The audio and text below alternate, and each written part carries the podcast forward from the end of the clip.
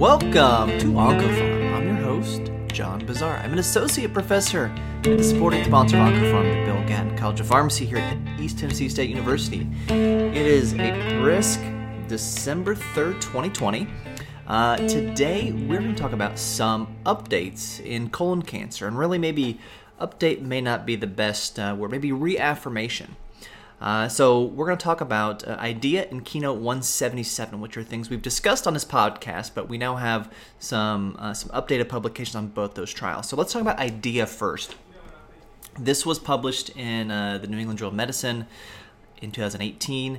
Uh, it is a pooled analysis of six independent clinical trials from all over the world, different nations, in, in different groups, comparing three months of adjuvant chemo to six months of adjuvant chemo in stage three colon cancer. The adjuvant chemo could have been FOLFOX or CAPOX. So, real quick, here's a history of adjuvant chemo uh, in colon cancer. So, we had uh, in 1990, uh, there's a big big paper in New England Journal of Medicine that showed that a year, 12 months of 5-FU and uh, levamisole, which is an anti-parasitic drug that has some immunomodulatory and immunostimulatory properties, that that improved uh, survival uh, in patients after surgery, so adjuvant treatment.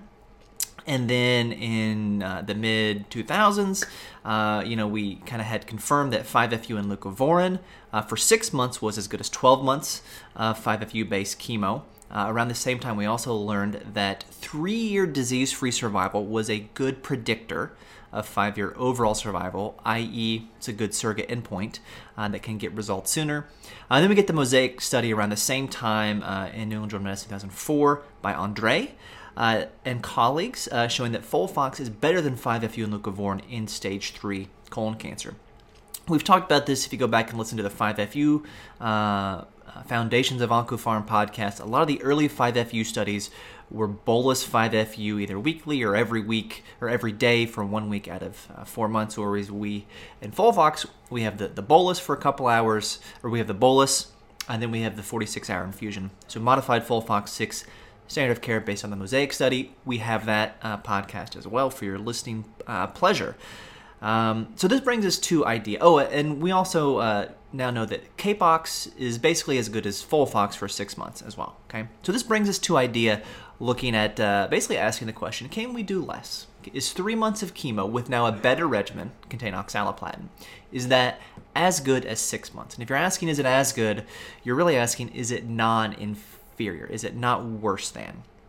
So that's what IDEA did, and it was published in 2018. And what we got in 2018 were the three-year disease-free survival, uh, which uh, this was 12,000 patients. So it's a big study. We are not going to get a better answer to this question. All right, so we have 12,000 patients in six studies, uh, independently done by six different uh, groups. Uh, so we have a nice, robust data set here uh, to answer this question. Uh, now, the result is not as, as maybe clean and simple as we would like. Um, so, three versus six months of adjuvant chemo did not show non inferiority, which means that three months might be worse. That's the top line result, right? Primary endpoint. Three months might be worse. We can't say for sure it's not worse than six months. Um, but there was a uh, pre planned analysis looking at and was there a difference in the CAPOX group versus the FOLFOX group? And in the Capox group, three months was non inferior to six months. All right. They also looked at low risk versus high risk and found that in the low risk group, three months was non inferior to six months. Um, so this was this was practice changing. And our favorite guidelines kind of classified uh, them along these lines. I'll, I'll go through this, uh, but real quick, I want to talk about what is low risk and high risk because it's not so simple, right? A real simple to be low risk is stage 3A colon cancer, and a high risk would be 3B, 3C, or something like that. I should follow the staging, in my opinion, as a simple minded uh, clinician. It's not the case. You could have a, somebody that's diagnosed with stage 3A colon cancer, you read the path report, it says 3A, and they could be low risk or high risk. So it seems to me that the staging system may need to be revised uh, if we're going to change treatment based on low risk, high risk. That's what staging should kind of tell us is predict uh, outcomes uh, with uh, the current treatments we have available. So low risk is a T1 to T3 lesion and then only N1 disease, which would be three or fewer lymph nodes. An easier way to think of this is if you have any of these following criteria, your high risk disease. So a T4 lesion, which means a lesion that invades or touches uh, another organ beyond the colon or the peritoneum, or N2 disease, meaning you have lymph nodes, positive lymph nodes and four or more lymph nodes. All right. So what our favorite guidelines say is for low risk folks, you could do CAPOX times three months. You do FOLFOX times three months, but FOLFOX times six months is the category one recommendation. It has the strongest evidence because remember the top line results from IDEA is that it was not non-inferior. It only in this exploratory subgroup analysis we saw this difference in low risk disease. Uh, and for uh, CAPOX, it was non-inferior with three months versus six months. Okay, so that's why you see CAPOX times three months recommended. There's not a CAPOX times six months recommendation in these guidelines for low risk. Okay, so for a high risk, uh, they said FOLFOX times six months or CAPOX times six months. Those are both equally weighted Category One recommendations, and then CAPOX for three months is a lower quality recommendation, a 2A recommendation. So you have a couple different options there. FOLFOX times six months is always a Category One recommendation for anybody with stage three colon cancer. So there is some nuance in who are the folks that you might do three months uh, anybody with low risk, you could consider three months. Uh, and then if they're higher risk, you would only consider three months of therapy if you were doing a capecitabine based regimen. Okay. So why are we talking about this? You might ask. This is old news. Well, that's because this week in Lancet Oncology, we get the five year overall survival data, the, the final publication after six years of median follow up. So I mentioned before that three year disease free survival previously had been shown to be a good surrogate endpoint for five year overall survival. So let's look and see if that did hold up. Again, 12,000 patients, 40% got CAPOX, 60% FOLFOX. Five year overall survival for three months, 82.4%. For six months, it's improved, not improved, it was numerically higher by 0.4% at 82.4%. That is not non inferior, so it might be inferior. The confidence interval there goes from 0.95 to 1.11. That 1.11, that 11%, that was the non inferiority margin. So it went right up and touched the non inferiority margin. That's why it's non inferior. A way that I think about non inferiority margins, it's say you're watching a basketball game, football game, and it's a close game and a team loses like 42 to 45. The team that scored 42 points lost by three points. Does that mean they're the worst team?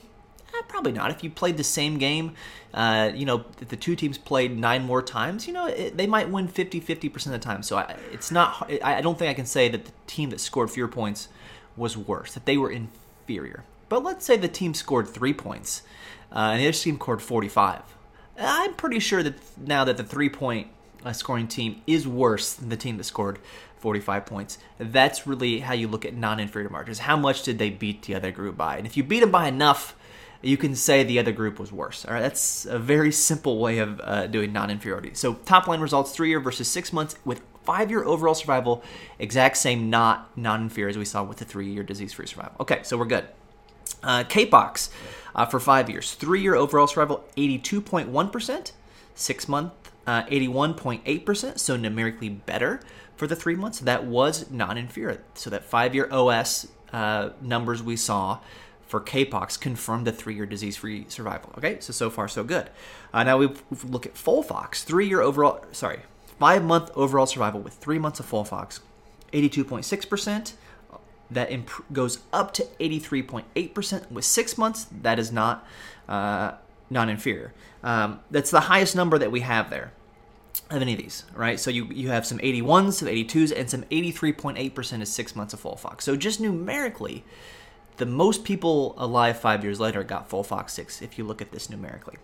Uh, so from this, we know that three versus six months uh, uh, is, is not non-inferior. Uh, for the low-risk patients in overall survival, it was also non-inferior. So our five-year overall survival rates confirm in every way uh, the big takeaways we got from the three-year disease-free survival rates. Okay.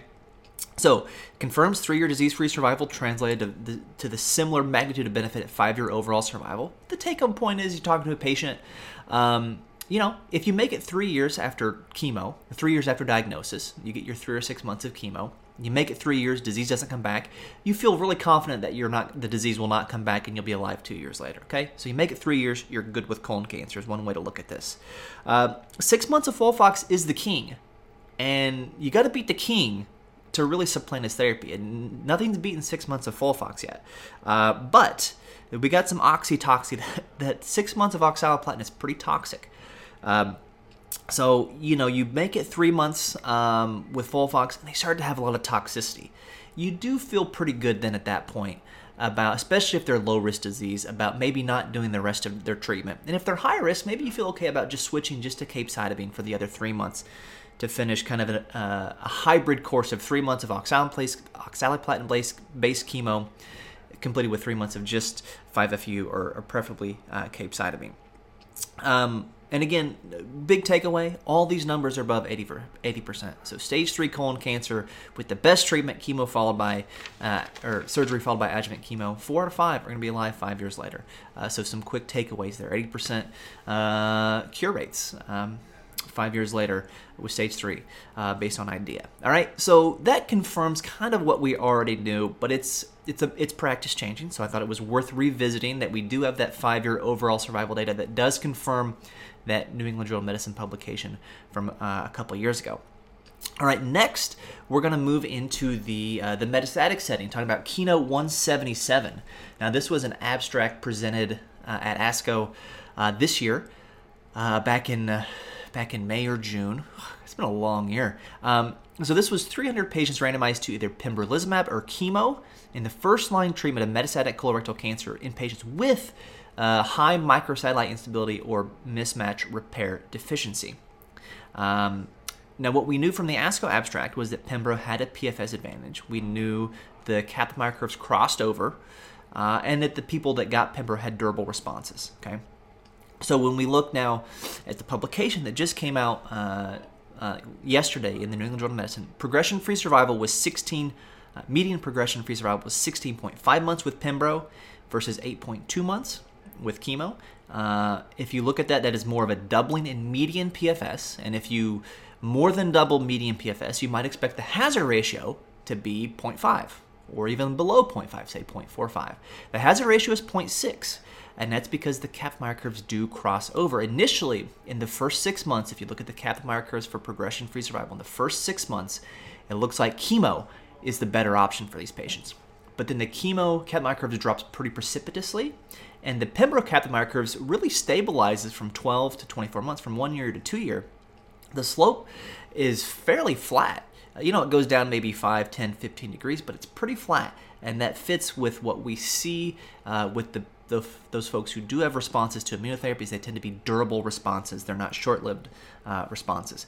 Uh, by the way, patients got chemo, the ones who did get chemo, about six months. Median duration of treatment was six months, which is around the time you see the Kaplan-Meier curves cross over. Uh, when you look at the subgroup analysis here, Pembro, uh, the PFS uh, was better in, in, the Pembro arm. Looks like every subgroup benefits from Pembro except for those with KRAS and NRAS mutations, where there doesn't seem to be any benefit of Pembro. In fact, if you really looked at that and had a ton of patients, you might see that chemo was statistically significantly better than Pembro if you had more patients. Not enough to say that from the subgroup. It doesn't look like there's any Pembro effect. We also do expect that these MSI high mismatch repair deficiency to be more likely on right sided colon cancer, that's more familial based. Uh, now, one third of patients in the study have left sided colon cancer, which may be sporadic with MSI high, and we did seem to see benefit with Pembro there, although the magnitude may have been less than right sided tumors. Uh, but again, would need to see more patients, only about uh, 50 patients or so in each arm uh, on that study, or in that subgroup analysis. Well, what is new that we see here now because uh, we kind of knew that before about the progression free survival and the Kaplan-Meier curves crossing. What's new here is our overall survival data, which is immature. It's about two thirds mature, and uh, you know, 37% of people were alive. Uh, no, 37% had uh, had died in the Pembro arm versus 44.8% in the chemo arm. So there's a delta. There's a difference of 8% uh, overall survival numerically favoring pembrolizumab. Uh, now it's two thirds mature. Uh, the Data Safety Monitoring Board recommended to continue the trial as is uh, until kind of for the final overall survival analysis. Now, what's important is because they they did that, uh, we should get a pretty good uh, overall survival analysis. Uh, that is real world because they did allow crossover. So patients who got chemo could cross over to Pembro. In fact, 36% did. Another 23% went on to receive not Pembro, but another PD1 or PDL1 targeting drug, which means uh, we have basically a crossover to immunotherapy of 59%.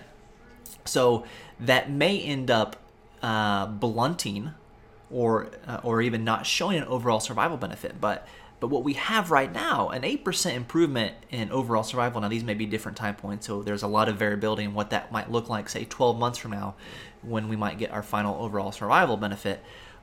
But it looks very promising. And of course, this has been practice changing. People have been saying that, that Pembro up front for these folks looks good. And it still looks good even in folks that get chemo that cross over uh, to Pembro. Um, if we look at how people responded initially, so response, progressive disease, that sort of stuff, complete response 11% with Pembro versus 4% with chemo. Partial response is 33 and 30% respectively. Um, response lasting more than two years. 83% of people who had a response on Pembro, that response was maintained uh, for more than two years. So again, when I have a response, it's a durable response, right? So that should translate to good quality of life. Um, whereas those folks who had chemo, 35%, fairly high number if you ask me. 35% of the patients who had a response to chemo maintained their response for two years. Uh, but again, when you look at folks who had progressive disease, 29% had progressive disease with Pembro versus 12% with chemo, which means about a third of patients on this study that got Pembro progressed very quickly. Uh, now, maybe they still maintain some benefit from Pembro later as far as uh, the progressive disease, who knows? right? Um, because we do see some benefit in the overall survival. It looks like we would see that, but there are some folks uh, in this cohort for whom Pembro just did not work right away, which makes you uh, ask the question I asked before about this study: is should we combine chemo and Pembro in this subset of patients with MSI high or mismatch repair deficiency, and that is uh, the subject of the Atomic study, uh, which is ongoing, which is uh, atezolizumab plus FOLFOX stage three uh, adjuvant treatment uh, for MSI high or, or, mismatch repair deficiency. So we might get uh, some data uh, along those lines with combined immunotherapy uh, with FOLFOX, and I'm sure other um, uh, other other companies are doing similar studies with their checkpoint inhibitor uh, with FOLFOX in the metastatic setting. This was just the atomic study was one mentioned in the editorial that accompanied this. so you know this confirms what we saw. in my opinion, I'm glad that they're going to see what happens with so many people crossing over to immunotherapy from the chemo arm because that's what would happen in, in real life or what would happen today so that should hopefully give us some benefit and it'll be it'll be even more impressive if pembro shows an overall survival benefit despite crossover because uh, you know the, the folks who who got chemo are then getting the next best thing which is what it should be and it's a little bit of a hollow compliment that you did the right thing. You could say it should be 100%. Of course, some of those folks are going to progress very quickly uh, and not be candidates for chemo after they progress. So those are the updates we have uh, for colon cancer uh, with IDEA and Keynote 177. Thank you so much uh, for listening. I've really enjoyed seeing those of you share on social media uh, that OncoPharm was was one of your uh, top listened to podcasts on Spotify. Warms my heart. Uh, so so thank you for that. Um, and until I talk to you again, remember doses matter.